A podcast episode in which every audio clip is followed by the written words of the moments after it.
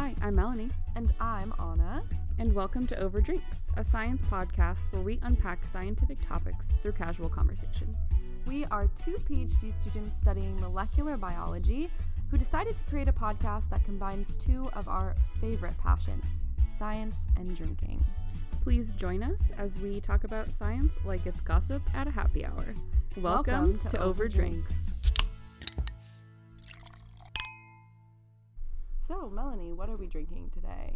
Today we are drinking uh, lemon elderflower soda from Trader Joe's. But here's the twist I put vodka in it of course we did.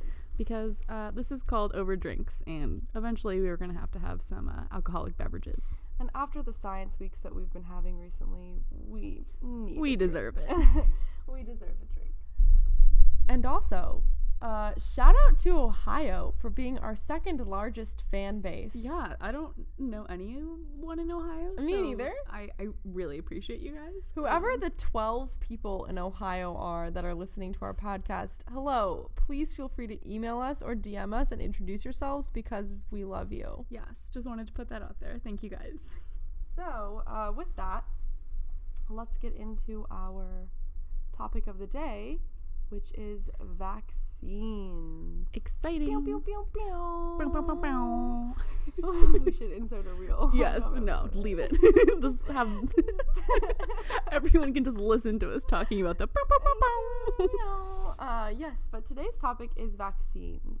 Uh, vaccines are My favorite topic. one of my favorite topics as well. A bit controversial topic. Yes, Uh, but we're just going to jump right into it. So, how about we start with a little bit of background? sure. So, what is a vaccine? You may ask, Anna. You have no idea. You've have no never heard of one. I've never heard of a vaccine. Please tell Um, me. vaccines are basically just a way to provide some kind of acquired immunity to a particular microorganism, so like a virus or bacteria. Um, they usually contain some kind of agent that resembles a disease causing microorganism. Um, so that can be things like a weakened form of the microbe, a toxin, um, a small surface protein. Um, and essentially, what it does is it uh, once this in- agent is introduced, it stimulates an immune response so that our body can recognize the microorganism as a threat in the future. So, I have a bit of an analogy that I like to use. It's my favorite analogy. I've used it with my family a couple of times that kind of breaks down what a vaccine is doing to our body and our immune system once it's introduced. So, I'm just going to throw Tell it out me. there. Uh, so, basically, last episode we talked a little bit about our immune system and the difference between the special ops and incredible hulk the avengers we used a couple of, of, of analogies to, to that effect and for, for the purposes of this i'll use something similar so if we just think about our immune system as our team of crime fighting vigilantes that are ready to I like that they're vigilantes and they're not like an organized group. Oh, because if you know anything about the immune system, it is far from organized. it's a shit show. It is a shit show. Everything is on fire in our bodies, and it's just about like scrambling to put it out with no water in the hose. Like that's pretty much ninety percent of immune system Amazing. uh, situations. So, but yeah, so they are a team of crime-fighting vigilantes. I would like to say, definitely not not super organized, but there are or- organized components. But each one of these uh, crime fighters have a very important, very specific job. And the rest of our body is kind of the city that these crime fighting vigilantes, that these Avengers are looking out after. It's like Gotham, if we think of our of our body as Gotham, which is like pretty sick. But so our body is Gotham, and our immune system is our team of Avengers, right? I feel like you're um, mixing fandoms there because the Avengers do not fight in Gotham City. Okay, forgive me, Avengers. Fi- what is that? DC versus Marvel or Yes, something? it is yeah, DC please versus forgive Marvel. me, DC versus Marvel. But I just have one aside. I don't forgive you. is the Incredible Hulk of Marvel or DC? Marvel. Is that the case? It because is. I'm pretty sure. no, I'm right. I swear to God on. Because I'm pretty sure it originated as DC. All right, well, we'll just fight now. The podcast Let is over. to a fact check. Uh, we'll get back to that. Right, I will continue. add a correction whether or not it is originated as Avengers or DC. But anyway, back to the uh, the topic of the day, which is vaccines. Oh, sorry. Not Avengers. And so basically, if we think of our body as like the city of Gotham, and uh, we think of our immune system. So if we think of our body as a city of Gotham and we think of our immune system as the team of crime fighting vigilantes, whoever you want that to be, the Incredibles, the Avengers, whoever is the DC version Batman. Batman is one man. The immune system is more than that. You're right. Okay, I'm sorry. No more superhero chaps. So, if you think of our bodies as the city of Gotham and we think of our immune system as our team of crime fighting vigilantes, then our pathogen would be the criminal that the team of crime fighters are trying to fight and beat. Our pathogen is our evil evil guy, our bad guy. He's the Joker. Okay? That's our pathogen. Um, so vaccines basically give these crime fighters a picture of or a report of what to expect from the bad guy. So they're going to give a photo of what the bad guy looks like. And then they're also going to say, and here are some of the bad guy's favorite tools to use when in battle. And that allows the crime fighters to prepare a response and to prepare for battle against the bad guy. So now they can actually build a team of specialized fighters who can only fight against that bad guy. They can start mounting a response so that if they do see the bad guy, they say, "Hey, I remember what you look like. I've been I've been shown a photo of you before." And you are not good. You're a bad thing, and now I'm going to kill you, right? Bad news. Bad news, bad news bears. And so that's kind of my understanding of What, how. sorry, what fandom are the bad news bears in? Mm, I'm- I'll see myself out. yeah, please. The door is right behind Okay. me. So, uh, but so if you really think about it, uh, that's kind of my my best analogy, my best breakdown of what a vaccine is doing. It's essentially it's preparing our bodies for the mm-hmm. worst case scenario, so that when the worst case scenario does happen, when we are exposed to that bad guy later on in life, we have the tools to beat it. Right. And that is my understanding of vaccines. And there are a number of different vaccines that we can talk about a little bit more um, in depth if you want to go into it. I also I, I really like that analogy because I think it stresses the point that you know our body has the capabilities to fight off you know the bad guys or whoever but if they have no idea who the bad guy is and it's the first time that you're seeing the bad guys when it's you know wreaking havoc throughout the city you know you're going to be worse off Exactly. Or if you don't know what tools the bad guy has under Right. its jacket, right? So even if your body thinks that they can uh, achieve, like they can tackle this bad guy on the first round, uh, we don't know what surprise tools they're going to whip Right. out at the last second that could end up being detrimental. right So, i- in vaccinating, we are giving a blueprint for what a battle might look like so that our body can best prepare for that battle if and when it happens. absolutely um, do you want to talk about uh, different kinds of vaccines and how they're because there's they're not all created equal They are not. And some of them are better than others, mm-hmm. some of them are more effective than others. Some of them are safer for some groups than others, and some of them are a little bit less safe in terms of what they do to our immune system. And so we can just walk through each individual type of vaccine because they, at the end of the day, are all incredibly important. So uh, the first there, I have in my research, I have built a list of uh, six vaccine types that I'd like to cover. And if you have others that I missed, let's jump into those too. perfect But I'll just list them real quick. So we have inactivated vaccines, live attenuated vaccines, subunit and conjugate vaccines, uh, toxoid vaccines, viral vector vaccines, and lastly, the new mRNA vaccine. So those are the six that I have listed here. And those are all a lot of big science words that Mhm. we can now break down a little bit more. So we can just start from the top and move Yeah. straight down to the bottom. Uh, the first on my list was inactivated vaccines. So an inactivated vaccine is essentially uh, we use kind of a killed version of the virus. We use a version of the virus that's been mutated so much that it no longer is uh, living or capable of, of causing an infection. Um, so it no longer causes the disease. And we use that essentially as our picture of what the virus might look like. And that allows our body to mount a response against the virus or pathogen when it's exposed to it later in life. So, some examples of this would be like our flu shot is an inactivated vaccine, rabies is an inactivated vaccine. Hep A is an inactivated vaccine. And uh, those vaccines really work by destroying the infectivity while still allowing our bodies to mount the immune response that it needs to so that it can then understand how to beat these viruses or pathogens in battle later on. Um, and the, the problem with them is that they don't necessarily provide the same strength, Right. the same level of immunity, because basically, imagine if your crime fighting vigilantes are fighting like the weakest version of the Joker. Right. They're not going to be prepared for the Joker when he's on his A game, right? So, the best way to continue to ensure immunity is with booster shots. So, with an inactivated vaccine, you actually need to use boosters later down the line, right?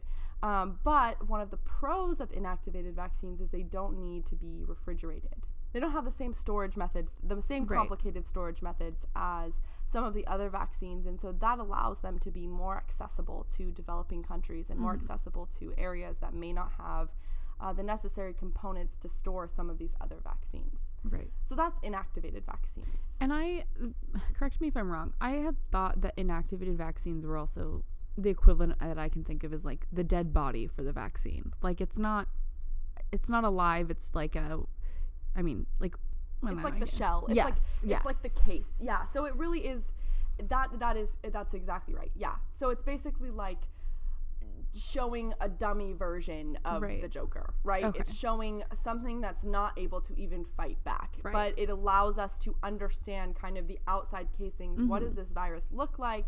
How does it interact in in in general? Right. So that we can start building antibodies against um, that virus or that pathogen, right? Perfect. So yeah, but it cannot fight back. Okay. But on the flip of that, the live or attenuated vaccines actually do use a live version of the virus. And so this is what I mean by some vaccines being safer than others. Live attenuated vaccines are completely safe for the majority of the population. Right. But because they are technically still a live virus, there are a portion of there is a portion of the population that are immunocompromised or may have other health conditions, underlying health conditions that can affect the immune response. And if that crime fighting visual that team of crime fighters is not on their A game, which mm-hmm. would be somebody who has a weaker immune response, then there is a chance that even this weakened version of the virus can still cause some damage. And so that's why it's a little bit less safe, but it's still safe for the majority of the population. Um, and it mounts a stronger response, and so you are less likely to need boosters, and you usually have lifelong immunity once you're given that vaccine. And basically, what a live attenuated vaccine is, is it uses the weakened or mutated version of the pathogen so that they are no longer pathogenic. So they're still alive, they can still do fighting, but they can no longer cause illness. Right. Yeah. So that's the difference. I guess, yeah, I did, those are a little bit mixed up. They're very similar, but one mm-hmm. is like a completely dead virus. Right. It's like the shell of the, of the pathogen. Mm-hmm. And one is still alive, but it's damaged. It's like the Joker with his arms cut off, so he can't shoot a gun. right You know? so that's kind of, that's those that's the main difference. Um, And I think, like, in my mind, when I was trying to think of an analogy for this that might be helpful, I thought of like attenuated vaccines are kind of like if you have a Marine, right, or whoever, and you take away like all of his or hers guns, ammunition, all of that stuff, knives, anything to use as a weapon.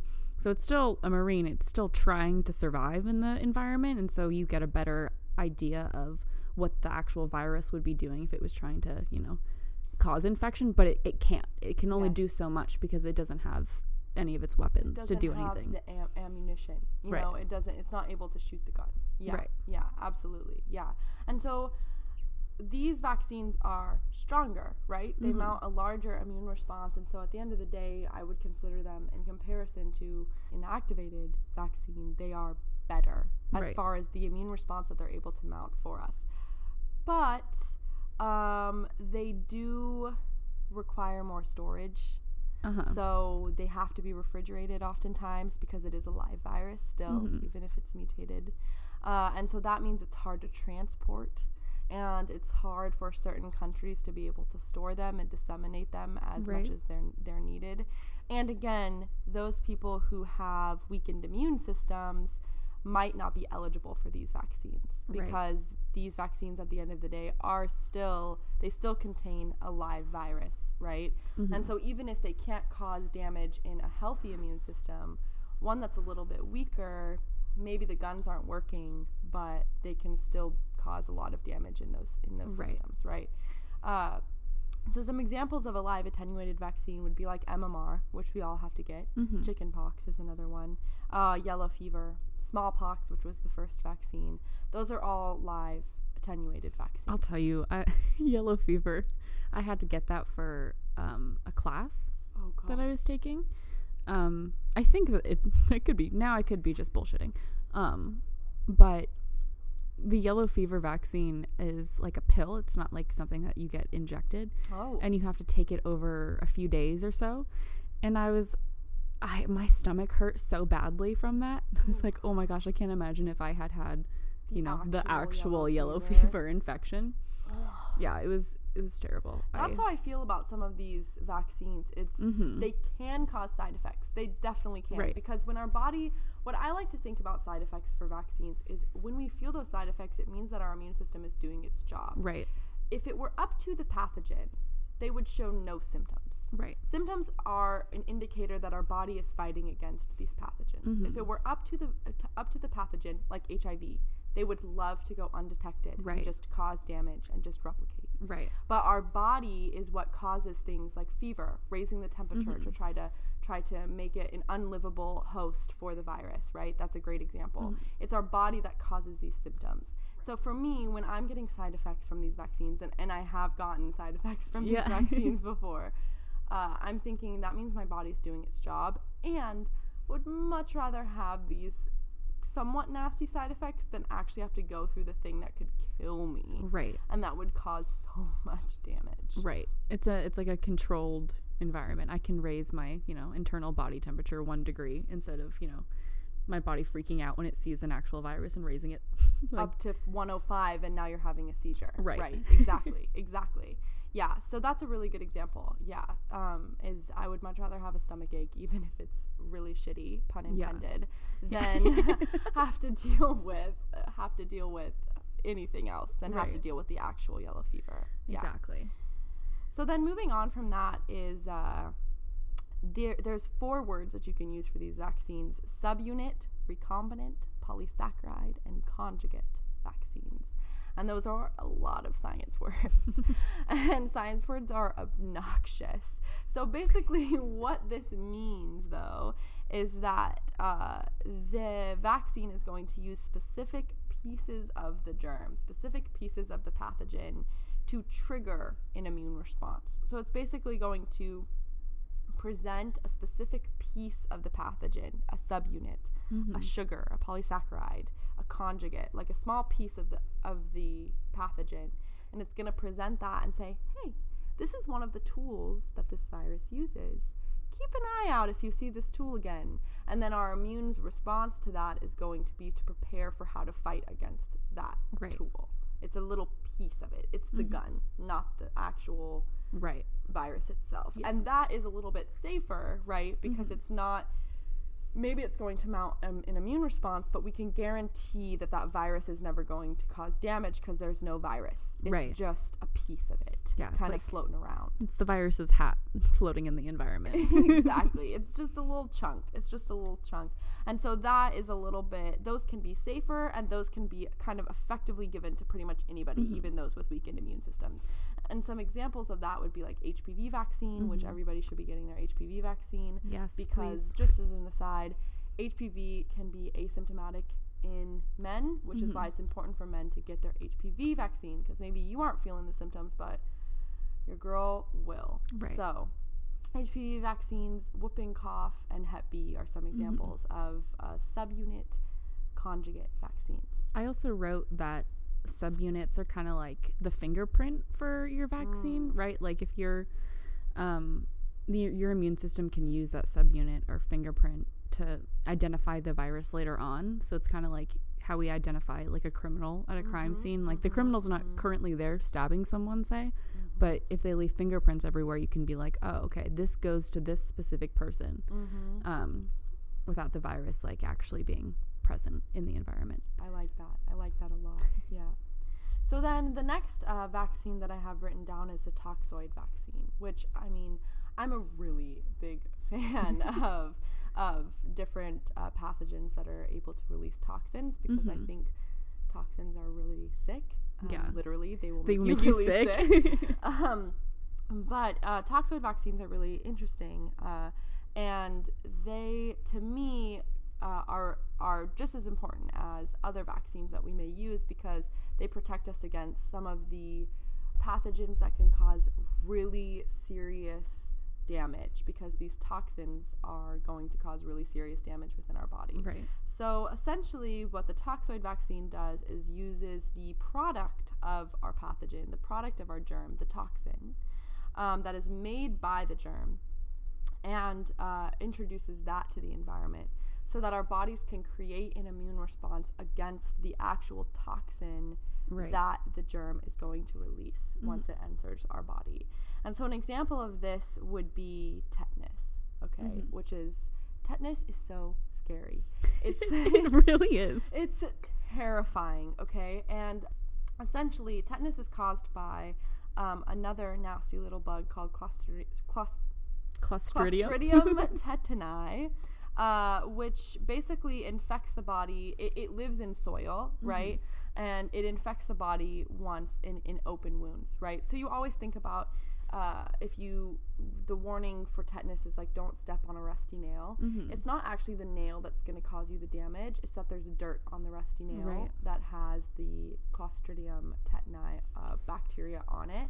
And so then once the nail pierces the skin, little buggy is now in the bloodstream. okay, so basically, once it's in your body, um, it releases this neurotoxin that essentially causes a bunch of neuro- neuromuscular issues and uh, muscular uh, contractions, involuntary muscular contractions, and eventually you have no control over your muscular contractions and you can't you get lockjaw and clenched jaw and you can't breathe. You just ko Yeah. so it's a fun way to say die. yeah yeah it's a, it's a very nice way to say die yes. uh, and so it's that's painful. it is so painful you know when you get like a charlie horse I know all about Charlie horses. so it's just imagine just your whole body is in one big muscle contraction before Right. your death terrible a Yeah. terrible way to go and that is why Not my preferred um, toxin to inject into my body. what's your preferred toxin to inject into your body Um,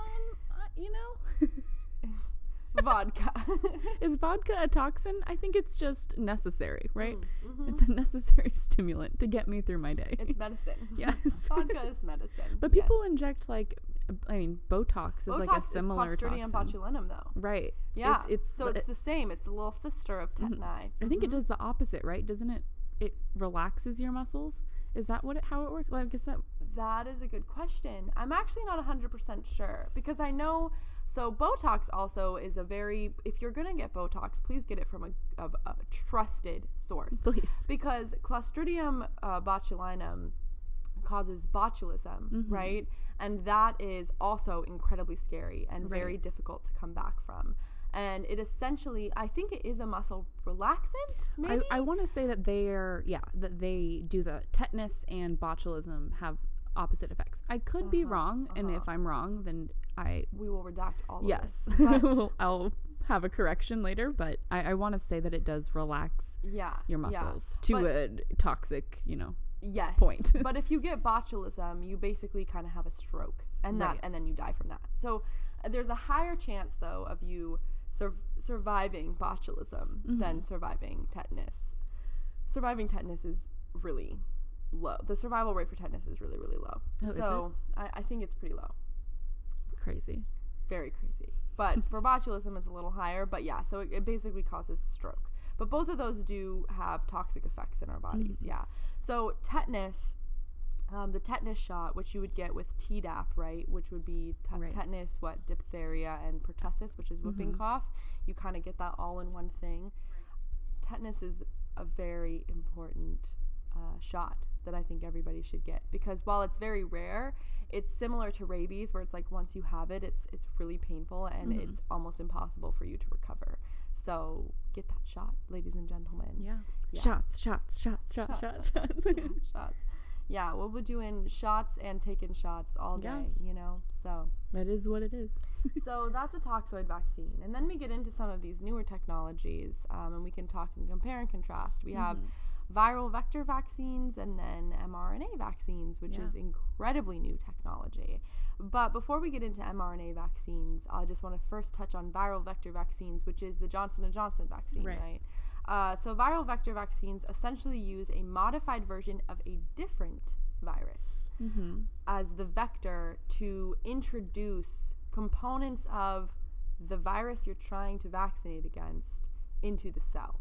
Right. So that the viral vector vaccine is actually trying to create something called a cell-mediated immune response. So it's trying to prepare the T cells and the B cells. It's trying to Mhm. prepare the cells for battle, not necessarily building an antibody army. Mhm. So it's going to use the virus as a this th- like a common one would be adenovirus, right? Right. It's going to use a weaker virus, uh, and it's going to use a virus that it knows is not going to cause any sort of infection in your body to introduce the other viral components into your cells so that they can build antigens against them Right. uh, so that they can present the pieces of the virus on their surface and they can start building that immune response, right? So, the reason why viral vector vaccines seem so appealing, from what I read, is that they are very small, Mhm. so they're super non invasive, which means that it's really easy to guarantee that they're not going to cause adverse health effects outside of the vaccine introduction. Interesting. So that's my understanding of why it is effective, why it is a good choice. The Right. problem is that it's a little bit less exact. Right. So uh, there's trade offs there. Like there's trade offs with every Mhm. vaccine, which also might explain why the Johnson and Johnson vaccine is a little bit less effective Right. than Moderna and Pfizer, for example. Right. So that is the viral vector vaccine. Cool. Uh, and then in comparison, there's the mRNA vaccines. Yes. Uh, and so all I have for that really is that basically we're introducing the last part of how our body makes proteins into the cell, Right. which is mRNA. right. And we're basically telling our cell biological system, we're reprogramming it to make the protein that corresponds to a piece of our virus Mhm. that we want to be immune against. And uh, then th- our body makes the antigen and presents the antigen itself, Right. and that is what mounts the immune response. hmm Yeah, I I did a a decent amount of research on mRNA vaccines. Um, I also just think that they're really interesting and unique, and I think it's a really cool um, from like a science background thinking about how vaccines are designed. It's a cool way to cool new way to design a way to get ourselves vaccinated. Um, so yeah, I, I feel like you summed it up really well. Um, our MR- mRNA vaccines um, or messenger RNA vaccines basically just work by giving our cells the instruction manual on how to make a certain protein um, that that's then used to trigger the immune system within the body. So um, I kind of I do want to talk a little bit about the difference between like mRNA and DNA just because I've I've had people in my own family ask me and being like, "Well, what's I don't understand like what's the difference between mRNA DNA? They're both, you know, genetic material kind of a thing." Um, so mRNA is used every day by our bodies. Like it's it's not like this some weird crazy alien thing that we're only viruses have or something that we're injecting into ourselves. It's a form of genetic material, um, and it basically gives the body or your cells instructions on how to make the proteins it needs. So, like for example, the pigment that makes your eye color the color it is, or whatever. So every cell in our body contains our entire like big genetic code. I like to think of it as like a huge, ginormous instruction manual, um, and that every single cell contains that big manual. So every single cell has the instructions on how to make everything in your body. So like your eyeballs have the instructions on how to make your eyeballs, but also how to make your feet, your toes, your whatever. Um, so that big, huge manual is your DNA. The mRNA are the instructions that are actually being actively used in like any given cell. So it's like regulated through a bunch of different, you know, fancy A bunch of biological. pathways that we don't Biological even understand processes. ourselves, really. but I won't get into that. But if we think about like your eyes, so essentially, like your eyes only want to make proteins that you know your eyeballs need. Like you don't want a finger growing out of your eye. You don't? No, I personally would not like a finger. Maybe you have a different opinion. Maybe I we can. know. Finger eyes seem kind of sick to me. I, I don't know what their use could be, but it's I'd just be down re- to give it a shot. Is it a finger coming out of your eye, or do you think it would be more like an eyeball that's like in the shape of a finger, where your eye should be? Oh, like a crab kind of has an eyeball. Like, would you rather have an eyeball shaped or finger shaped eyeball or an eyeball on your finger? I just want to add. What if we had finger? Yeah, a finger-shaped eyeball. The dexterity, That's the true. way that we could look. I feel like our eyesight would be so good. Innovation, evolution. What are we doing? Yeah, excuse we me. We are so weak. I would like to have this. I would like need, to have I need the- eyeballs. this new update. Please give me the next generation of human. Like, what is going on? Oh my god. Oh gosh. Uh, But yeah, okay. So So, if you're we not don't want Anna- that. Yeah, right. if you're not me, we don't want fingers growing out of our eyeballs. I get it. I get it. I get it. So what happens is basically like your eyeball cells, there are you know all those complex mechanisms, can read your DNA instruction manual and they'll generate eyeball mRNA. So they'll read the eyeball chapter only. They're not going to read the finger chapter. Right. Right. Um, and since this mRNA is only from the eyeball chapter, it only gives you instructions on how to make eyeball proteins, right? So this is what we're kind of stimulating or simulating, sorry, for RNA vaccines. So we give our cells mRNA that says make this tiny bit of protein, but not the whole virus or the microbe. So in that way, it's kind of similar to the subunit uh, type of vaccination Right. because it's saying make this tiny little piece, don't make this entire virus. Mm-hmm. So, with the case of the COVID vaccines, the mRNA that's in the vaccine is a spike protein that is on the surface of the SARS CoV 2 virus. Um, and our cells basically uh, look at the instructions that's being given to them and say, oh, that's an mRNA. I'm going to make a spike protein out of it because Mm-hmm. that's what I do.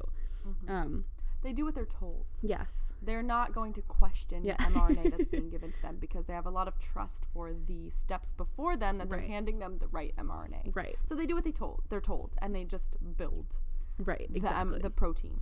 Yes. So they build the protein, and then th- that mRNA is degraded, right? It's gone. It doesn't last very long in our cells, and that's true for mRNA that's, you know, normally being used to make proteins in your cells, and then also for, in the case of the mRNA vaccine. Because our cells only have so much room. Right. So we can't just have a bunch of junk mRNA that's already been used just kind of Yeah.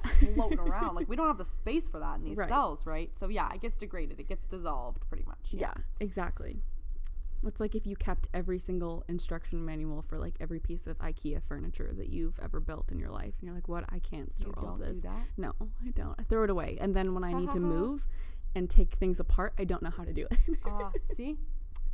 Maybe it's smart if you keep all the instructions. Yes, but that's not what Takes our up a lot of space, but yeah, I Um, understand. Yes. Except imagine though if you could if you would burn all of these IKEA instruction manuals and then when we needed them again one would just like appear for us. That's kind of what our body does, which is why it's comfortable just Right. burning mRNA Yes. because we have it It's stored stock. somewhere else. Yeah, Yeah. so we can always bring it back if we need it. Yeah. Right. So our, our cells basically then take this spike protein that was made um, via the instructions from our mRNA vaccine, and it, it does like a show and tell with our immune cells. It, it displays them on the you know outside of their cell membrane, and it goes, "Hey, look, look what I made! Aren't you proud of me? Do you like this? I made this for you." And the immune system says, "Bad job." The immune system goes, "What the fuck is that? That's not ours. what this is reminds that?" me of my mom when I came home with my kindergarten art projects, and I said, "Do you like it?" And she said, "What the fuck is that?" and that's why I switched to science. I was just sorry. This is a complete sidebar. I was just cleaning out my mom's uh, garage for Mother's Day. We were going through a bunch of like old shitty drawings that like me or my brother had done. And I was like, Do you have a personal attachment to these? Like, why do we still have these around? She's like, Honestly, I have no idea why I saved these. Like, we should just get rid of everything because everything you guys did wasn't like Oh, particularly brilliant. Um, no, Savage, I- but true. but so true. But then when I went to throw them away, she was like, "Oh, well, maybe I'll keep them." So she is a little bit sentimental. She's a little attached. but she, you Just know, she just, you know, had to. I mean, for insult me, if my kid brought home something and it wasn't great, I too would probably tell them that it's the best piece of art I've ever seen, and then like store it out of politeness. Yeah. See, you I would just be like, "What is this?" What the fuck is this? Just like our immune system. Teach him young. You think this is good? Autophagy. We're about to Right. kill you. yes, that's exactly what happens. Um, so what happens next is what happens in like a natural infection, right? Um, your immune cells are like, hey, this is a piece of a virus or a piece of a protein that I don't recognize. I'm gonna make a bunch of antibodies. I'm gonna mount this whole big immune response um, against so we've this got protein. this little cell that's like, hey, ta-da! I made a thing, and the body's like, bad job, and then kills it. yes, That's pretty much what happens. Kills it and then makes antibodies to make sure all the other cells know not to make it. Never that. do it again. Yep. Um, yeah, so by the end of this, our body knows and our cells know what the spike protein looks like, and we're able to protect against a future infection if it ever sees that particular protein again. Uh, so that's my Wow. long winded explanation of what an mRNA virus does, And an Or incredible mRNA. explanation. vaccine does. And an incredible explanation at that. Thank But you. I feel like there is a lot of misconceptions Mhm. about what an mRNA vaccine is, uh, Absolutely. and what it does, uh, and what COVID 19 vaccines, the goal of them are. And I think that that leads to a lot of fear uh, that causes a lot of damage. Um, so let's get into some of those misconceptions if you don't mind. Because Yeah. I feel like uh, if we can unpack some of those misconceptions for you, uh, then we've done our job. I also I, I do want to point out too that you know mRNA vaccines are fairly new, but they're not like Technology is not that. the new. technology is not new and it's not the first time that we've even studied mRNA vaccines. Like so we've used mRNA vaccines for um, things like the flu, Zika, rabies, and CMV. Like I mean, not on like a big scale, but for research purposes, we have all this data on you know how we can make them safer and more effective and stuff. So it's not like we you know rush to make this new fancy um, type of vaccine just because COVID came out. And mRNA technology in itself, the programming of our cells to build certain Right. components is something that is continuing to be studied in different contexts, especially within like cancer biology, for Yeah. example. So the technology has been studied, and I think it's a really good point to point out that uh, pretty much what's going on in labs right now is the tech that will be discussed in about 20 years. Right. So if you think about it, maybe you're we're just being introduced to what an mRNA vaccine is or what mRNA technology is Mhm. now, but that means that it's been worked on for a very long time. Right. I think it's been at least a decade It's that we've it's been, on about it. 30 years. 30 Yeah. years. hmm Exactly. And you know who was working on it, coincidentally? Pfizer, Moderna, which is why we get, you know, these companies that were able to so quickly push out, or one of the reasons why these vaccines were so quick, because these are also the companies that have been studying this technology. And also, they've been studying this technology within the context of coronaviruses as well, with Right. the MERS outbreak, Mhm. which is is maybe why I thought maybe about a decade because the MERS outbreak was a little bit Right. a, a little bit over a decade ago, and the first this is basically an adapted version, right? Yeah. Of, of the MERS vaccine Right. that they had been developing, and so that outbreak is kind of what prompted this mRNA vaccine studies that have been have been continued to go on. Go- Right. And I and I had looked a little bit at um you know the development of like this kind of technology and the thought process like later on down the line which is I think really cool is that these virus or these types of vaccines can be used um, potentially to vaccinate against several viruses at once kind of like the Tdap um, but really quickly because you could just do like A seven different different, mRNAs. yeah exactly at once and so instead of having to get like a bunch of different um, immuniz- immunizations. I knew I was going to struggle on that word, and yet I still went for it. Um, Immunization. Immunizations.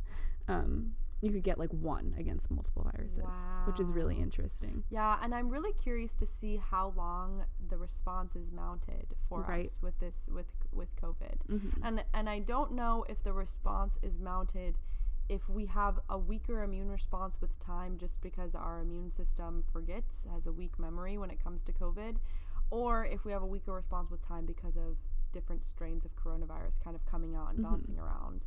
But I am curious to see how our immunity lasts and when we really will need to start, you know, Right. developing boosters and such. Because if we could just get a, if we could just introduce a vaccine that kind of gives us all of the different uh, immunity to all of the different pathogens that we Right. might encounter, that would be incredible. Right. Uh, as long as we can make them easier to store and easier to distribute, that's another really important component. Yeah. yeah. definitely. But yeah, going back just to some of the misconceptions, Mm-hmm. uh, just because I think, especially with the mRNA vaccine, Yeah. especially in our field, we hear a lot of those misconceptions, right? We hear Yeah. a lot of those fears, and it's one of our jobs to really try to figure out how to dissect those Mhm. those misconceptions and fears and really try to assure that this science is sound and that these things are safe. Absolutely. So, um, just getting into that, I mean, some of the misconceptions, if you want to jump in. Yeah, I have, and I have some about, um, you know, COVID, the COVID vaccines in particular that I kind of, um, I did some research on. So I, I do want to say that this, a lot of the info that I'm about to talk about, um, is from Johns Hopkins. It's in an article published on their website online, um, and it features Lisa Margra Maracus, who's an MD MPH and the senior director of infectious prevention, um, infection prevention. Sorry and then Gabor Kelen, who's an MD and the director of the Johns Hopkins Office of Critical Event Preparedness and Response. Uh, I trust Facebook a little bit more than these people. So these are they're gonna explain. I um, took some of their words to explain how some of these myths are untrue because I can't say thank better. you to both of these doctors Yes. for breaking it down for us. Um, so one of the ones that I had heard recently that I didn't even hear circulating, honestly, until about a week ago, but I guess apparently it's been out there. Um, one of the myths is that COVID nineteen vaccines are gonna affect women's fertility. Tis untrue. Very untrue. So where this myth kind of came out of is it was a where this myth came out of was because of a social media thing, of course. Um, and it was basically a false report that was saying that the COVID spike protein, which we've talked a lot about, and that's you know what we're immunizing against for our vaccines, um, is the same as a, another spike protein known as known as syncytin one. So syncytin one is a protein that's involved in the growth and attachment of the placenta during pregnancy. Um, and this false report basically was trying to say that getting the COVID vaccine is going to cause a woman's body to fight against this other spike protein and affect fertility. But this is untrue because, again, if you think about like our vaccines giving a fingerprint of what the virus is, Those are different fingerprints. they're different fingerprints completely. So Yeah. they're so they are. There was a lot of hype around. You know, this is a spike protein and this is a spike protein, and to the general public, that might be convincing, right? And so your the report was essentially trying to suggest that your body would immunize against this other spike protein, regardless of the fingerprints being entirely different.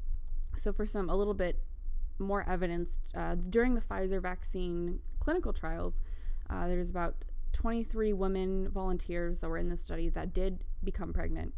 Um, and the only one who suffered a pregnancy loss didn't even receive the actual vaccine. It was the placebo.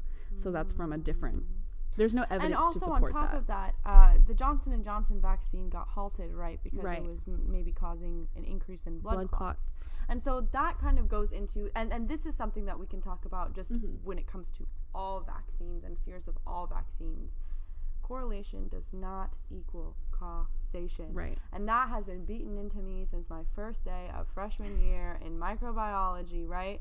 It's correlation does not equal causation. Mhm. So just because we see, okay, this person had the Johnson and Johnson vaccine and also they got blood clots, does not mean that it was the Johnson and Johnson vaccine's fault that that, that person got blood clots. Right. And in fact, we I think after they they continued uh, they unpaused the Johnson Right. and Johnson's uh, vaccination schedule, right? was because they saw that there was no spike in blood clots in people Right. that had the Johnson and Johnson vaccine as opposed to just general the general population. Right. And so I want to make it a really important point that sometimes things get caught because those people are under a lens when they Mhm. sign up for these studies. right. So underlying conditions that maybe aren't related to what they're going to the treatment for Mhm. may get caught because they're under a much sharper lens than the average person Absolutely. which means that if they're going to medical check- checkups and they're getting blood draws and they're trying to make sure that there's no side effects from the Johnson & Johnson vaccine for example they may catch other things. They may catch other symptoms that aren't related to the Johnson & Johnson vaccine at all that aren't related to these vaccines at all uh, but they still have to make note of it in the Right. final reports right right, because it's all a big story. Like you can't just we don't pick and choose right what we, we, can't in. take out certain pieces of the story. All of it has to be there, which is why you know we should trust that it's Mm. all it's all there and it's reliable that we can see that there were these increase in blood clot because Mm-hmm. of this vaccine, right? And we can start developing certain potential theories for why that's happening. right. But once those theories are tested and it turns out that the results are negative, then we got to move on. And and you can't in order to get the vaccine approved, we have to prove that that the results are negative, that there is no causation between those two. And so that is the only way to get it into more approved stages. Right. And so after that, we got to move on. And it is still there. It's in the books. It's Mm-hmm. But the causation isn't there, uh, and there's no Mm-hmm. Yeah. reason to to reassess that. Right. And it's also, I mean, you have to weigh the risks a little bit too. Like, okay, you know, this could be a risk factor that we're going to look into. You know, we'll stop, you know, the vaccine production if it is true. Mm-hmm. Um, but you also have to look at how, you know, is the virus going to do something similar? Like, I know COVID increases your risk of blood clots more than they were saying the vaccine did when they originally stopped it. Hey, Um, also my IUD increases my risk of blood clots more than the Johnson and Johnson So does vaccine. so does my birth control So pills. I mean, and we have to be on that, okay? So it's fun. what are we what are we doing? Right. Exactly. Yeah. um, kind of going back to the along in that same vein with the pregnancy thing, like getting COVID nineteen actually does have serious impacts on pregnancy. right, right, exactly. Um, just like at a baseline, high fevers in pregnancy, especially in the first trimester, can raise the risk of birth defects. So uh, you know, I wouldn't want. And I it goes back that. to that thing of I would much rather have a weaker version of certain side certain side effects or certain pieces of the immune response Right. by getting the vaccine than actually getting what the virus could cause in my Right. body. Exactly. Exactly. Um, there's also a report from 2020 in September from the CDC. Um, it showed the birth outcomes of 598 women who were found um, who were pregnant. Um, and it found that pregnant women with COVID 19 were way more likely to be hospitalized and require ICU um, admission, with about 55% of those that are hospitalized being asymptomatic. So it's not even that you have super bad reaction to COVID 19. It's like having COVID 19 is giving you a higher chance of being hospitalized, mm-hmm. which is interesting. which is causation, Right. right? So that's what we really need to break down. I mean, we- distinguishing between those. Right. We do need more studies to confirm, right, the actual, you know, nitty gritty details of, Of how that happens. But yeah, there's a difference between. Yeah. But it's, there's a difference between some two things that are seen together in tandem and two things that are actually related or Mm-hmm. causing one another. And that's really what we're focusing on when we're looking at the stages of FDA approval for clinical Right. trials, right? So we're really trying to make sure that uh, we assess the side effects and assess the safety, and that the safety is the risks uh, don't outweigh the benefits and that those risks are relatively low and that there's no causation between Right. the treatment and serious severe side effects. Mhm. Yeah. Yeah. Yeah. Um, another, I have, I have like three myths. Um, my second myth is if you've already had COVID, you don't need to be vaccinated, right? So this is also untrue. Um, so there's clearly you have severe health risks associated with COVID 19. Um, but there's also, with this virus in particular, there's a possibility of reinfection.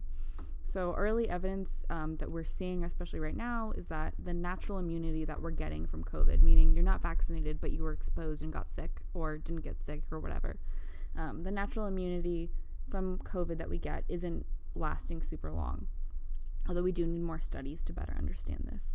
Um, and I kind of, this is sort of in the same vein um, for me as, you know, the people who are like, oh, I'm not worried about getting super sick, so I'm not going to go get the vaccine, or the people who are just saying, like, oh, well, I'm just going to get coronavirus and then I'll be fine and get it mm. over with and I don't need the vaccine. The fact is that we know a lot more about like long term effects of vaccines in general than we do about coronavirus mm-hmm. and SARS CoV 2. Mm-hmm. Um, and I like to think about like the chicken pox. So if you have chicken pox as a kid, right, there's a chance that you can get shingles as an adult. Mm. Um, so if like you're a kid, you know, hanging out at a chickenpox party that they used to send kids to, I don't know who could ever have gone to know. one of those. Almost, I've never heard of that in my life.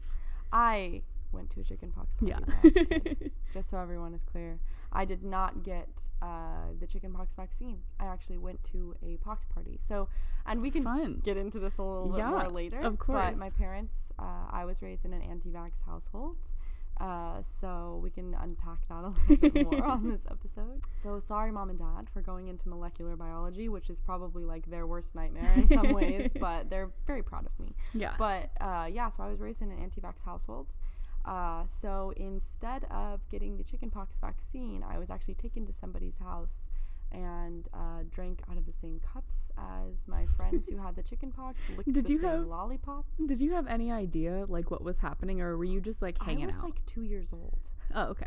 I, w- I think my my older brother also went, so both of us did go, and he was really scared because basically my mom was like, "Hi, I'm going to give you sickness," and his friends, hello, young child, and his friends had itchy spots all over them, right. and that's really scary. And so I think he was really scared. But then as soon as we stepped into the house, my mom tells the story. As soon as we stepped into the house, um, he was really scared to like drink out of the same cups as mm-hmm. my friends and stuff.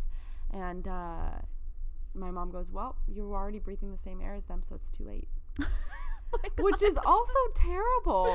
That's so scary. But yeah, so um, I was two, so I don't really remember. You were just having a blast. I was just like cool, You're licking like, lollipops and freaking drinking out of my friend's no cup. one's yelling no at me deal. for double dipping. And then I got itchy, gross spots all over my body, and I was having a terrible time. Right. And, and my mom timed it actually. She said that she timed it with incubation periods and mm-hmm. all of that to make sure that we would be done with a with our infectious period before we went to our grandparents' house for Easter. Right. so she timed it. Anyway, that's, you know, that's a story for another day. But my mom did time it uh, to make sure that we would be done with that infectious period. And that is how I got potty trained because diapers were so painful for me. Oh no! That I couldn't wear them so when it was a two I had chicken pox. for your mom. yeah, so she just was like, "Cool." So now she has chicken pox. Um, so she has immunity to that, I guess. And then also she is now potty trained. Cool. Also, Sick. there's something profoundly funny to me about being an anti-vaxxer and then using the same principles that the vaccine uses to make yeah, sure your same, kids same, have an immune. But worse because I got actually exposed to the actual virus that could cause actual problems instead of being exposed to the weakened version of the virus, right? Right. A, is it a live attenuated I virus? Think, I think I believe this? so.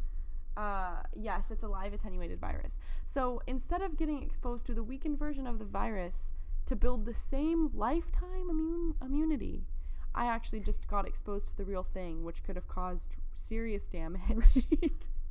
to cause lifetime immunity because that's what my mom wanted. The end result was that she wanted lifetime right. immunity against She went so anti-vax, she accidented herself into pro-vax. Into pro-vax, exactly. Oh my gosh! And it's funny because you know with chickenpox you can get shingles, which is essentially yes. when you're infected with a, as a kid with the pox. Um, and the virus can lie inactive for years and years and years, um, and then later reactivate. And Yay. then it's you know not normally a life-threatening condition, but it can still be super painful. Super painful. And the, the kind of to bring it back to COVID nineteen, right? Is the the fact of the matter is we don't know like what's going to happen long term for the people that have been you know, infected with COVID 19. So I, if I'm hedging bets, right, on the vaccine versus the virus, I'm gonna, I would bet on the vaccine. Exactly. Again, it's just about lowering our personal risk right. to causing the most severe symptoms. And I'm going to guess that the vaccine, I'm going to make a very, very educated guess, that the vaccine is going to cause a lot less damage to our bodies than if I actually got COVID. Right.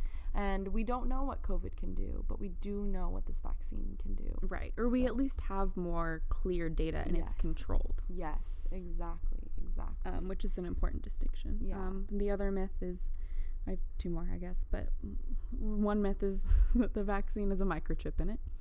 Um, if you think this, I think you're just beyond all help that I can give you. So we'll just move on. um, myth, the other myth, the final myth that I want to talk about with COVID that I think is also important um, is that the vaccines were super rushed, so they can't be safe or effective. okay. First, I want to say something about the microchip thing. Yes. If you have an iPhone, Right. if you have a computer, they know everything about you. If you use TikTok, they know more about you than you know about yourself. I. okay? I legitimately, it makes me laugh so much because it's also like, why do you think that the government cares what you're doing? Why? Know, what, makes you so important? Seriously. I it's eh, you know, my narcissistic quality is that of course the government wants to know what I am up to. They Out of all the other people in this country, they want to know what I am up to. Uh, Right. Because I do such important things like making podcasts and failing experiments every single day. They really want to know that. and shopping online while I'm supposed to be listening to a meeting. or Right. whatever. or whatever. But on to myth number four, right? Yes. Uh, if you just want to repeat myth number four. Yeah. Uh, so it's basically saying that people are afraid of uh, the vaccine because they think it's too rushed and so it couldn't have been safe um, or effective. Right. And that goes back to this technology has been around for 30 years. Right. Yes. Uh, we've had vaccines similar to this kind of in the works for over a decade. mm-hmm. And the F- the way to get a vaccine FDA approved, even though it was an emergency FDA approval, it still required FDA approval. Right. Right. There was no, th- and that's what I feel like is uh, maybe people don't understand. It's not like the vaccine developers, you know, skipped any testing steps because they were like, oh, well, we have to get this out. You know, it, the steps were just conducted more um, on an overlapping schedule. right? Overlapping, exactly. So maybe we didn't get so so we can let me break down like the FDA Yes. phases for vaccine. Perfect approval. timing. So, uh, first, before any sort of treatment can even go into vaccine, uh, the, the approval stages, the FDA approval stages, it goes through its preclinical trials, which is what we do, which is a lot of, you know, cell work and mouse work and a- animal testing and things like that to understand the what the biology of the system is Right. and to ta- to understand which pathways the treatment might be targeting to really get a better idea of the actual biological mechanisms that a treatment is going to use to cause an effect okay Right. so that's like before we can even start clinical trials we already have a pretty strong understanding of like what what the treatment is going to be doing in our bodies Mm-hmm. and that is you have to have a bunch of evidence to Right. support that this is going to be effective before you can start putting it into human people Yeah. okay because like that's the last thing that we want to do is like put something into a human person and then have it cause a bunch of crazy things and cause Right. a bunch of damage right like the it's actually our job to limit risk even on an animal scale Mm-hmm. to limit health effects and to limit risk when testing these Right.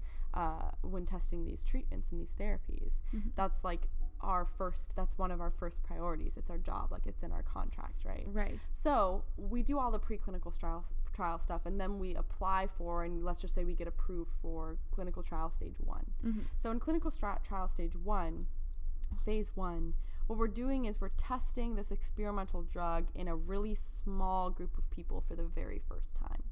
So sometimes these people might have health effects that are associated, uh, and, and they really want to test what it's going to be like within these groups. But we're testing in a really small group of people, sometimes like 10 people, just to see what's happening.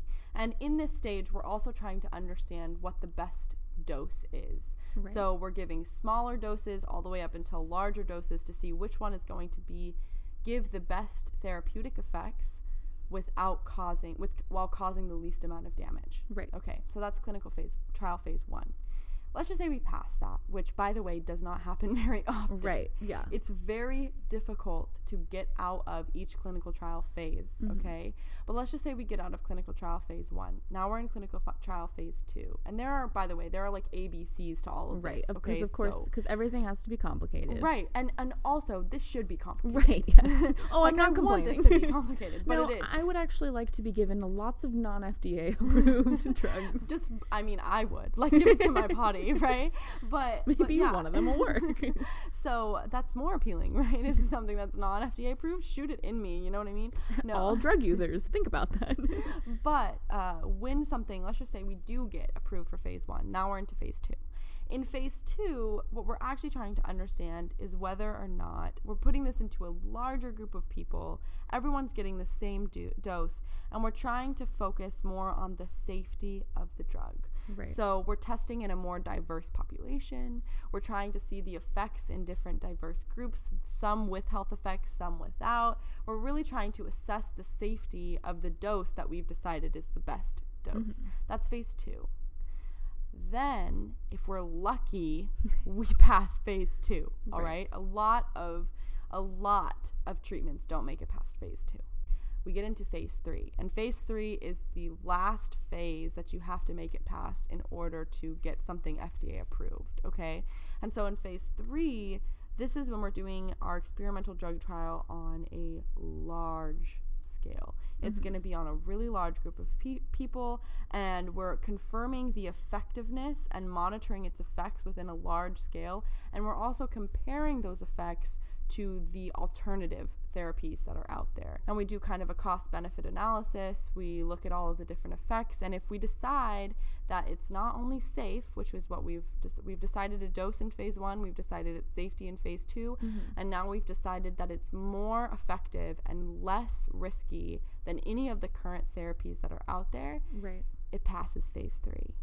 And that is so hard to do, okay? Right. And once it's phase three, it can actually be disseminated into the public. Mhm. And there is a phase four, but that's really to look at after effects, Right. And that that's ongoing. Right. That that's you know, it'll be for years and years and years. Yes, that what- we're in phase four. Yeah. But uh, so currently, the FDA is now. All of these have gone through the three phases, Mhm. right? But FDA gave emergency approval, which means that maybe they approved it a little bit faster. They Mhm. didn't have to go through the same bureaucratic process that every other therapy has to go Right. through. They maybe pushed the paperwork along a little bit quicker than they normally would, but they still had to prove without a doubt right. that this treatment was going to be effective and safe. yeah, like the the trials moved faster, but it's not like they, you know, ignored the data to make it Yeah. move faster. Like maybe they did phase two and three at the same time, but they still did phase two and phase three, where maybe you'd have to go chronologically. and and that's what I think a lot of it is is some of it's like overlapping and I think oh gosh I had read somewhere like exactly what which phases were you know the most overlapping and I want to say it was like earlier on um, with some of the preclinical stuff in the Mm-hmm. phase one but and we also have to think about like the amount of money that was poured into the vaccine development like worldwide was insane like billions on billions of dollars If that's how all of science worked, we would be making, we would be rapidly innovating in this field. absolutely So basically, what I'm saying is, please give us more money Yes. because we want to do our jobs. Please give me more personally more money. You can Venmo me at. Uh, but yeah, so there was a lot of money that was poured into Right. this industry, right? yeah. so much money and there was so much support from every single government to to do this Mm-hmm. and if all of science worked like this we would be innovating at such a faster pace Right. okay so that's a really big part of it completely yes Yeah, and the collaboration basically worldwide was also, you know, something that we haven't really seen before. You know, we have a bunch of data sharing between all these countries that normally might not talk to each other. yeah But because we have a global pandemic, it's like, hey, we got to figure this out, guys. but that's how i mean that's how it should be always Yeah, no, absolutely. because think about how quickly we got this done and yeah that's really scary but to on the outside without understanding some of the the processes that they would have had to go Mhm. through that seems really scary like how did we just come out with this Right. but like at, from a scientist perspective from like me being a researcher where it takes so long to get anything done Yes. th- this is uh, it was like an incredible feat to Mhm. watch right before my very eyes because Right. like th- this was incredible and the collaboration between different groups was incredible and it's like exactly what I dreamed science should be like when I was a little girl. right. It was, you know, essentially science with very limited bureaucracy. Yeah. which is how it sh- and i think there's a distinction between you know the vaccine came out quickly but it didn't it wasn't rushed Yes. right Exactly. It was quickly but not rushed. Yeah. Yeah. those yeah. are my those are my big three uh or four i guess covid myths those are the big four myths for COVID. Yeah, but there are a lot of myths in in general in general when it comes to vaccines. And Right. that's actually something that, if we go back uh, to talk a little bit about me growing up in an anti vax household, I was exposed to a lot of these myths early on. right And to be completely fair, I was anti vax until I got to college, probably. right Um, and it was pretty quick that I made it out of the anti vax bubble. Uh, but, you know, I was anti vax because it's all I had ever been taught. right Um, and so I had always been taught the counters to any sort of. Mhm. I'd always been taught the myths and not the facts, if that makes Right. sense.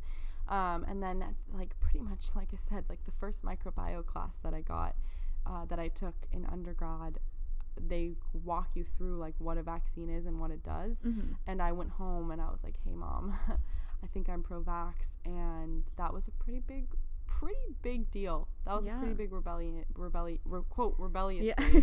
Um, but, and here we are, uh, years later. So, but some anyway. kids sneak out of the house you tell your mom that you want to get vaccinated yeah, uh, yep. So yeah, some people sneak out of the house. Some people drink too much behind their mom's back. I got my HPV vaccine without telling her. Okay, like seriously. Yeah. And and I convinced my brothers to get their vaccines without telling right her. Right. So I mean that's that's huge. And but because of that, I think that I can share a little bit more of the perspective of Mhm. people who are anti-vax. And so I do understand if if I I want to believe that every single anti-vax parent, just like my mom, wanted the best for me and Right. wanted to give me the best. And when I was born in 1998, and Mhm. so that is when that uh, study was released in the Lancet. Um, That basically the infamous study the infamous study that was uh, was published in the Lancet by um, Andrew Wakefield. I won't even call him doctor. no because he's no he got it revoked didn't Yep. he I'm pretty sure he did. yep Um, so that study was published in 1998, which is the year I was born. Mhm. And you have this information out there now when you're still unsure. And now you have this information being pushed to you from like a large media source in a tangible, digestible way that is saying that vaccines are dangerous for your Mhm. children. That would cause me to question too. right And I want the best for my baby. mm-hmm. So that would cause me to question too. And so I understand why there is fear. But I do want to say that there is so much more. There is an abundance of information out there Right. that goes against that rhetoric, that Mhm. goes against what that vaccines aren't safe. Right. That when you look at it and it's 99 p- people telling you that something is safe for you and one person saying it's dangerous, and they're a lawyer who's trying to and to they get have complete ulterior motives and they're Yeah. trying to make their own vaccine against Right. the same thing. And they're also you know in they're building an autism testing kit conveniently that's going to be worth millions of dollars. Yeah. Who are we going to trust? I mean Yeah. really. And yeah. And I, I think that's a big point too is like you can be I, like it's completely human to be afraid and to be you know questioning and be scared especially i mean now too with you know we're in a pandemic the you know social environment is already uneasy you know it's Yeah. okay to feel afraid and to be you know wary about things that you don't understand but i do think then if you don't understand something then it is your job to then try and find the correct and factual story behind what's happening. Absolutely. You know i mean you can be afraid and you could say i, I don't know if i want to take this vaccine um, but then go out and find resources that are going to say you know that are going to counter your own opinions right? Mm-hmm. um, and if you're typing in something into google and you're you know you're getting a thousand articles that are saying you know that this is working the vaccine's working and it's safe and then you have to go and you know fish for the one singular article published on some sketchy website on a blog. and right. maybe you should think about you know Yeah. why you had to skip all those factual articles to find you know one that fits your own narrative Yes, absolutely. There, uh, there should be enough information. This is what I went through: is Mhm. that I was anti-vax, and Right. then I was exposed to all of the information that was on the more pro-vax side, which wasn't even about pro-vax, but it was more like the biology of vaccines and like Mhm. the purpose of vaccines and the evidence for vaccines, right? And once I was exposed to that, I I, let my opinion shift, and it's not even just an opinion; it's just based on the data. And I would trust those 99 people telling me that this is safe for me than that one. And and so we can if you want to 99 problems but a vaccine ain't one exactly. so sorry Before, please don't apologize. That was gorgeous. just had to, had to That get that in there before we fantastic. moved on. And I will say that uh, vaccines were a problem for me for a very long time. Mhm. I wasn't vaccinated until after I turned 18. that's crazy then I could legally get vaccinated by myself. But uh, before that, I was not vaccinated at all. right And then we had a measles outbreak at school, and I was like, "Mom, I'm getting the measles vaccine. You can't stop me, yeah mom please Mom. Please, I don't want to get the measles. They won't even let me on campus Yeah. because I don't have my vaccine." Um, so little things like that. I was like, "Mom, I have to." And also, for the record, my mom's also now fully vaccinated. hmm that's uh, awesome because we've had many a discussion, and I think um, she's now fully vaccinated in a in a sense where I was saying, hey. I really don't, especially with COVID. I sat her down many times and I was very blunt with her and I was like, "You could die from this. right You have underlying conditions. Mhm. You have comorbidities. You you always get bronchitis when you Right. get the flu. yeah I don't want to risk this with you. Please get the vaccine." hmm And she did. And that was a big W for me. Yeah. And I think a big W for her overall, Right. right? Like her, she's safer. yeah Um, but yeah, so it's not to say that my mom still shares those same opinions, but growing up, I did grow up in a more Right. anti-vax household. Yeah. Yeah. Yeah. No, I mean that's awesome that she is able to, you know, listen to her daughter who's, you know, getting a PhD in mo- molecular biology. Who just knows a little bit. Yeah. Just a little bit. And so I'm I wouldn't want to put my mom's life at risk in the same way Uh, yeah. that she didn't want to put me at risk. Yeah. And so that's what it came down to. Yeah, Absolutely. Yeah. So we can jump into some of the myths. Yeah. let's do it. Uh, if you want to jump into some of the more general myths. yeah. Okay. So, the biggest myth out there, the first one that's incredibly, I think, is the most important to unpack is that vaccines cause autism. My favorite. I think it's everybody's favorite Right. myth, I think it's the most well known. it's the most well known. And and to go back to that guy Andrew Wakefield, Mhm. he's the one who caused this kind of association between this mental association between vaccines and autism. Right. Because Okay. it's not a real. because it's not a real one. It's it's it, and so what happened is in 1998, Andrew Wakefield and 12 of his colleagues they released a study um, that basically showed some sort of correlation between vaccine between the MMR vaccine, which is a standard uh, routine vaccine that everyone's required to get. Mhm. Measles, mumps, and rubella is what it vaccinates you for. Um, between the MMR vaccine and autism. Okay. Uh, and that story study was released in the Lancet, uh, which is a national publication. Okay. Later, almost immediately, Mhm. Other scientists came out and they gave evidence against that exact Right. claim. Okay. And then from that, a bunch of epidemiological studies were conducted and published that basically refuted, Mhm. immediately refuted Right. what Mr. Wakefield was saying. Okay. Right. um, and, and, and then it came out very shortly after that that Andrew had financial interests in which he was not only he was one making his own vaccine against MMR, okay, and he was funding his own vaccine against MMR. So it was in his best interest to prove that the current MMR vaccine would cause something like autism. Right.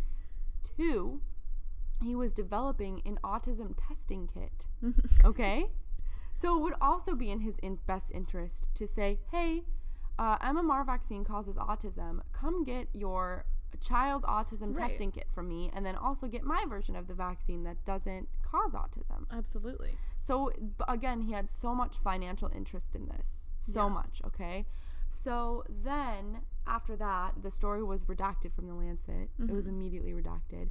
And since then, there have. Oh, and also he was involved with a bunch of attorneys that were um, against vaccine makers or Right. something like that. So he had a bunch of different financial. Con- some conflicting uh, interests here. Just some financial. Yes. And as a scientist, you're supposed to remain non-biased, right? Right. This is like as biased as it can get. Well, even aside from that, like I f- remember reading that like some of this data wasn't even like interpreted correctly. Like it's not even just like he had these interests and you know he just made the data fit, you know, his story. It was no, like this wasn't true facts and true like data that was being presented. Yeah. Like that's a Yeah. big issue. Yeah, it's a big red flag. But uh, again, when you're seeing this just coming out, Right. you're like, ah. But then you're not going to read all of the epidemiological studies that go on to refute it. right. Are you? Well, you should, but a lot of people didn't, right? And so once the information's out there, the, it's already your mind's already made up. Now you think Yeah. vaccines cause autism. Okay. Since then, though, just to unpack this myth, I mean, I could go on forever, but this goes back to correlation does not equal causation. Mhm. I think when we talk about onset of autism and when we get our first MMR doses Mhm. are around the same time, around six months, right? Right. So conveniently, after you've gotten your doses of your MMR vaccine, your child may start to present symptoms of autism. Okay. Mhm. That doesn't mean that the MMR vaccine is causing Right. autism. Yeah. Okay. And so that's that's the big catch-all Mhm. is that kids do tend to show start showing their early onset symptoms of autism around that age. Yeah. And uh, so that's like the first big piece of it. And I could go into the nitty gritty, but Right. we don't need to do that. I mean, that's really what it, it's like correlation versus causation Yeah. there. That's like my favorite example of like correlation versus causation is murders and like ice cream sales both peak at the same time and it's like Mm-hmm. well are you going to try and say that ice cream causes more people to be murderous or is it you know some other factors that are going right, on right, exactly. And then on top of that, the safety, like the immunization safety review committee, hmm looked at a met did a meta analysis. So they basically looked at every published study ever done on vaccines. Mhm. And they were like, nope, vaccines do not cause autism. They looked at every study ever done. That should have put that entire thing to rest right then. right but it's not a fun story for people to latch onto And just uh, like just my personal thoughts on it is I would rather like I don't think autism is bad. Like we should we should reframe that's, this. that's a little bit yeah that's another huge issue with this It's like what's wrong with your child having autism? Like you're so afraid of your child having autism, you're gonna not allow them to have a vaccine that could Save save, their their, life. life. So their their having autism is, you know, a bigger issue than their life to you. right. I mean, honestly, that's what it comes down to. Right. Like at down down at the bottom of the of this, really, really that's what it comes down to is like you would rather your child potentially die of Right. measles or mumps or rubella, for example, of any of these viruses, you would rather they die Yeah. than have autism? yeah. And it's it's not like the risk is super low for, you know, all these diseases either. It's not like, Yeah. you know, a, a common cold or be whatever. If everybody got vaccinated, Right. they'd be gone. right. But yeah, it's not like the risk is low. Like whooping cough, like that's a big deal. Yeah. Yeah, measles, huge deal. Right. It's scary. It's dangerous. Yeah, and it just I feel like it invalidates, you know, people with autism to say, right. well, as though they can as though they are not high functioning members of our society right, that contribute to our society. right, Your fear of that Mhm. overcomes your oh, your fear of what like killing your child. and it's yeah, it's it's it's a much deeper issue in and of itself. So that's like my last point on that. Is Yeah. really like at the bottom line, even if vaccines do cause autism, which they do not, to be to be fucking clear, very clear, vaccines do not cause autism. But even if they did, I would rather have my child have autism than die of i- of an illness. Right. Okay, so that's that's the bottom line of that myth. So then moving on to the second myth is that the ingredients in the vaccines are worse than the actual diseases themselves. And and I think I could walk you through literally every single thing in a vaccine. There are so many things. Right. But just some of the highlights would be like formaldehyde. Mhm. And the thing is, these names do sound really scary, and in high doses, they can cause a lot of Mhm. issues, okay? But formaldehyde, for example, is an ingredient that's in vaccines, okay? Formaldehyde is used to inactivate viruses and detoxify the bacterial toxins so that we don't inject you with the actual disease and make you really, really sick, Right. okay? So, like, they are a detoxifying agent, Mhm. right? Formaldehyde is a carcinogen in high doses Right. but uh, it's also naturally produced in our bodies and it's used for a lot of important bodily functions and a newborn baby is actually known to naturally have a higher concentration of formaldehyde than what is present in vaccines I had no idea. I did not know that.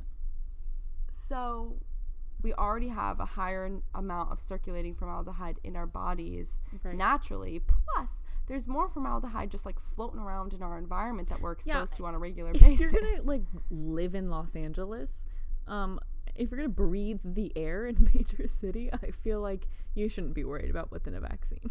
Exa- exactly, exactly. If Because you're gonna eat um Kraft cheese singles, like those like cheddar cheese things that are just all chemicals, Yes.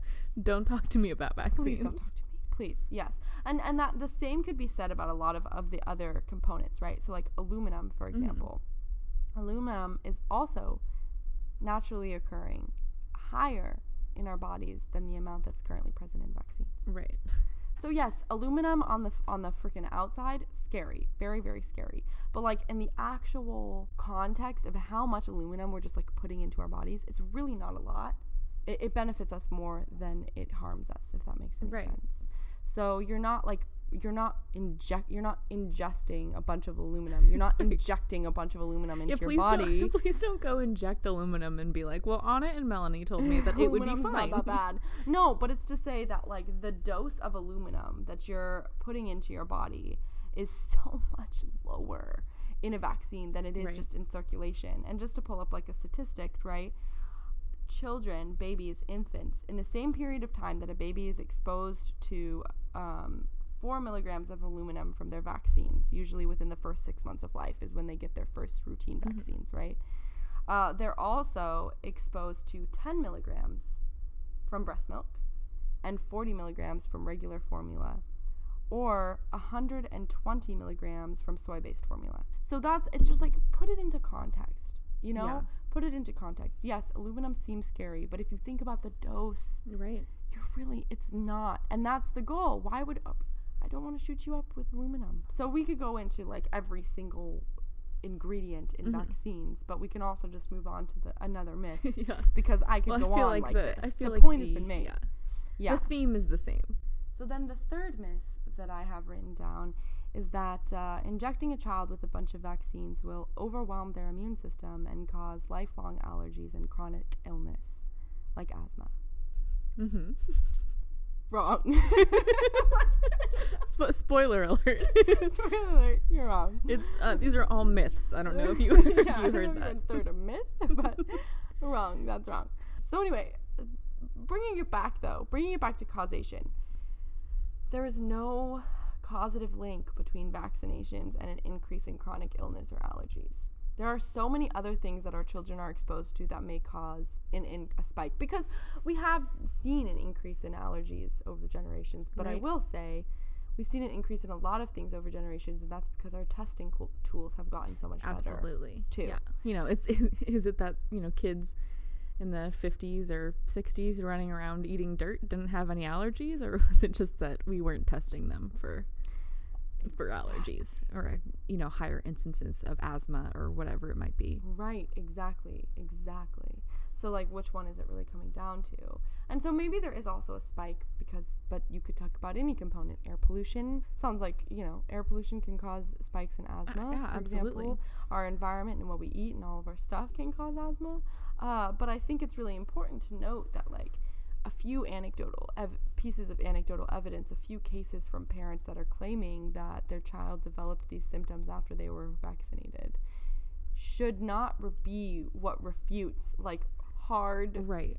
science. Yes. I also think that this myth is really due to a misunderstanding of how our immune system works Yeah.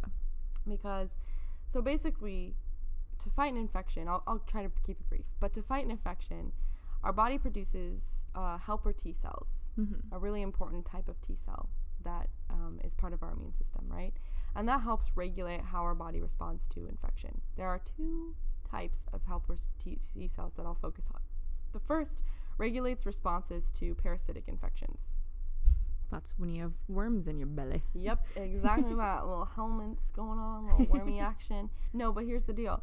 These T cells that fight these parasitic infections promote the production of allergen specific antibodies, IgE. Okay. The other helper T cell regulates responses to bacterial and viral infections and suppresses the production of IgE. Mm-hmm. Many think that this vaccine delays exposure to enough viral and bacterial infections that it causes an imbalance between the two types of T cells. Okay. And that is really like the hygiene hypothesis. So by default, what they're saying is that there's an increased production of IgE or promotion of production of this of this allergen specific component. Okay. Right. And thus we see a higher number of allergic reactions in children and more asthma. Okay. That's kind of the background between hygiene hypothesis. Okay. But vaccines only prevent a very small portion of ma- major childhood illness. They do not prevent children from getting like the common colds. Right. They do not prevent children from being exposed to bacteria and pathogens and viruses on a regular basis. Mm-hmm. So the chances of this actually inhibiting that normal balance of the two types of helper T cell responses or that normal vi- balance of IgE um, is pretty pretty slim. Right. Okay. Um, there are a lot of other explanations that provide more proof for why this this myth might be wrong, but that's kind of one that Mhm. I want to break down.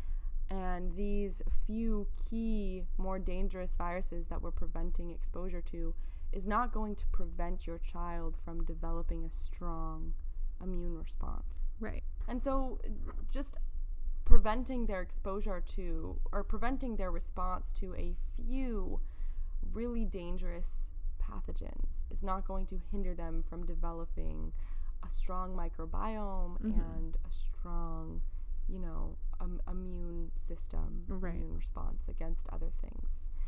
So, myth number four is that uh, my child has never been vaccinated and they've never gotten sick so there's no point.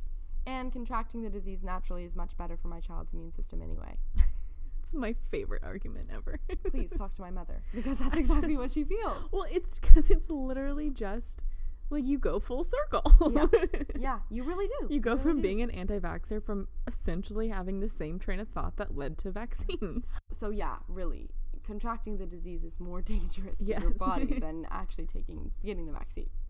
And just because your child has never gotten sick, that I will tell you is because of a little thing called herd immunity. Herd immunity. So I would just like to thank It's every favorite thing. sing- I would just like to thank every single one of my friends and friends' parents for doing my job for me.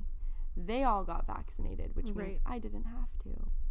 I was never so, I, which means you know I was never exposed to measles or mumps right, uh, because all my friends were vaccinated. right. So the virus isn't spreading essentially. Yeah. So what like herd immunity is this concept that a lot of people hear, Mhm. but it really is the reason why, especially in developed countries, especially like in the US, where we don't see huge outbreaks of certain diseases, and it's because majority of the population is vaccinated because Right. it's routine. Right. And it's thanks to that that I would not get sick. Right. And it's it's essentially just that, you know, if you have this huge group of people, right? I have 50 people and, you know, one person or two people um, aren't vaccinated from a specific disease, right? The likelihood of those two people running into each other in that big 50 person group is really low. Mm-hmm. But if you have a 50 person group and you have 20 people that aren't vaccinated, Mm-hmm. then the likelihood of you know one of those people running into each other and then giving that uh, giving each other the disease is much Mhm. higher so it's you know if you can the you know that's why it's called herd if you can get the herd to be vaccinated it protects the people that either can't be vaccinated Mhm. um, or for whatever other reason hmm Because remember, bringing it back, there are certain groups of people that really cannot be vaccinated. right exactly And I support if, if you cannot be vaccinated for religious reasons, for true religious reasons, right totally support that. And if you cannot be vaccinated for um, true health conditions Mm-hmm. um, because you're immunocompromised or you have underlying health conditions that don't allow you to be vaccinated. Right. Or maybe you're allergic to something that's, you know, which does happen. Right. Right. So that's the thing is if you if you do if you cannot be vaccinated, it is in your best interest of everyone around you is mhm. because it protects you are protected by the herd. And Yeah. that's like my least favorite thing that people like to talk about is that, you know, well, it should be my choice because I don't want to, you know, I don't want to be vaccinated. It should be my, you know, whatever, not based on any of the actual legitimate reasons Mhm, why they don't want to be vaccinated, just because they feel like for, you know, they read the autism study and now Mhm, they're scared mhm. and they don't want to do the work. Mm-hmm. Um, it's it's because it's not just affecting you.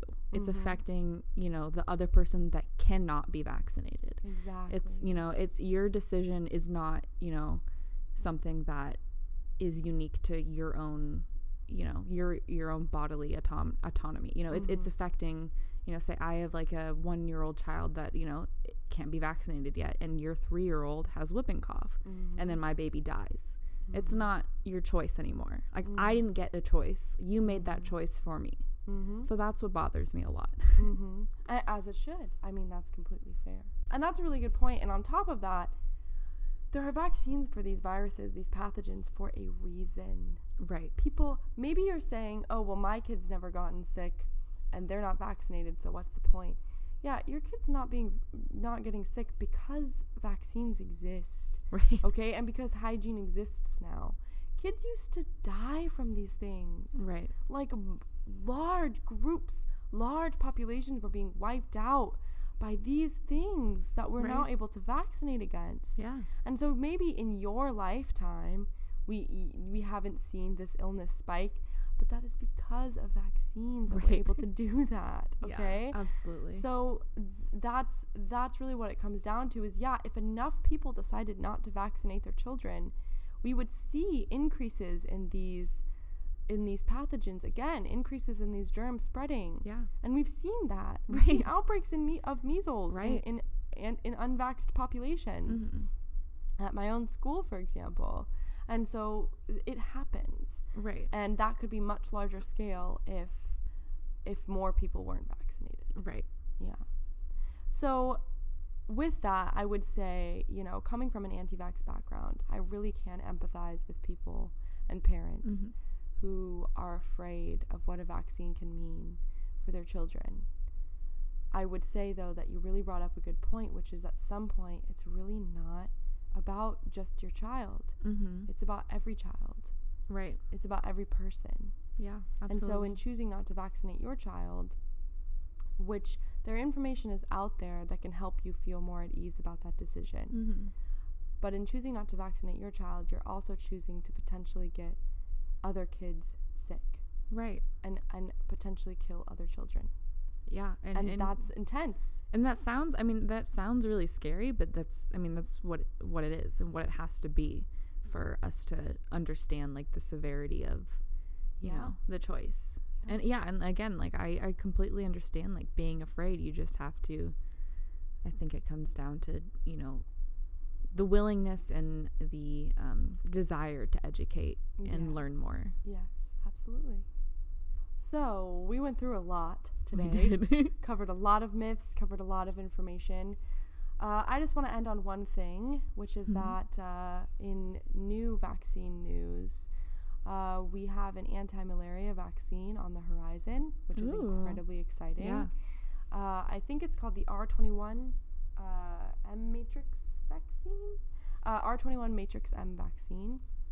Uh, and it's basically, hopefully, going to be a cheaper and more potent vaccine than the current leading vaccine. And so, this malaria vaccine has been on the horizon for so such a long time. Uh, and Mosquirix, which is the leading current vac- current leading vaccine for it, uh, is given to, and that's given to infants, and it has about a fifty percent efficacy. Mhm. Okay, which is pretty low. Yeah. If we think about, you know, Johnson and Johnson is seventy seven percent, that's considered like decent, Right. and um, we have Pfizer and Moderna are Yeah. what like 100%, 90 I think they're 90, 90%, 95 about. 95% efficacy, which Mhm. is really good. Yeah. This is 50%. Right. So it's really not doing its job the way that it should. This one, this R21 Matrix M vaccine, it is about 75%, Oh, there which we is go. pretty good. Yeah, that is pretty good. It's pretty good. Uh, and it uses a new system uh, that it boosts the immune response to the antigen after its initial vaccination. And it Mhm. uses a system where it actually, it's kind of similar to the viral vector vaccine, but it uses the Hep B, human Hep B virus to display a specific protein Mhm. uh, for the early stages of the plasmodium life cycle. And uh, that allows our bodies to mount this immune response. And it's Right. usually given to children who are at the most high risk because Right. they've developed no sort of immunity Uh-huh. to, to malaria. Uh, and so they're now, I think, in phase three clinical trials. Yeah, that's really exciting. So that is really exciting. So that's on the horizon Mhm. of uh, vaccines. New vaccines. New vaccines are being tested every single day. HIV is another com- another one where we're still looking for the right components. uh, but this is really promising. Mm-hmm. Yeah, we've been searching for a malaria vaccine for a long time. Yeah. So I just wanted to end with that. Yeah, no, some Uh, positive, positive news. Some very positive news is that that could save a lot of lives. Yeah, a d- no, lot definitely. of lives. Yeah. yeah.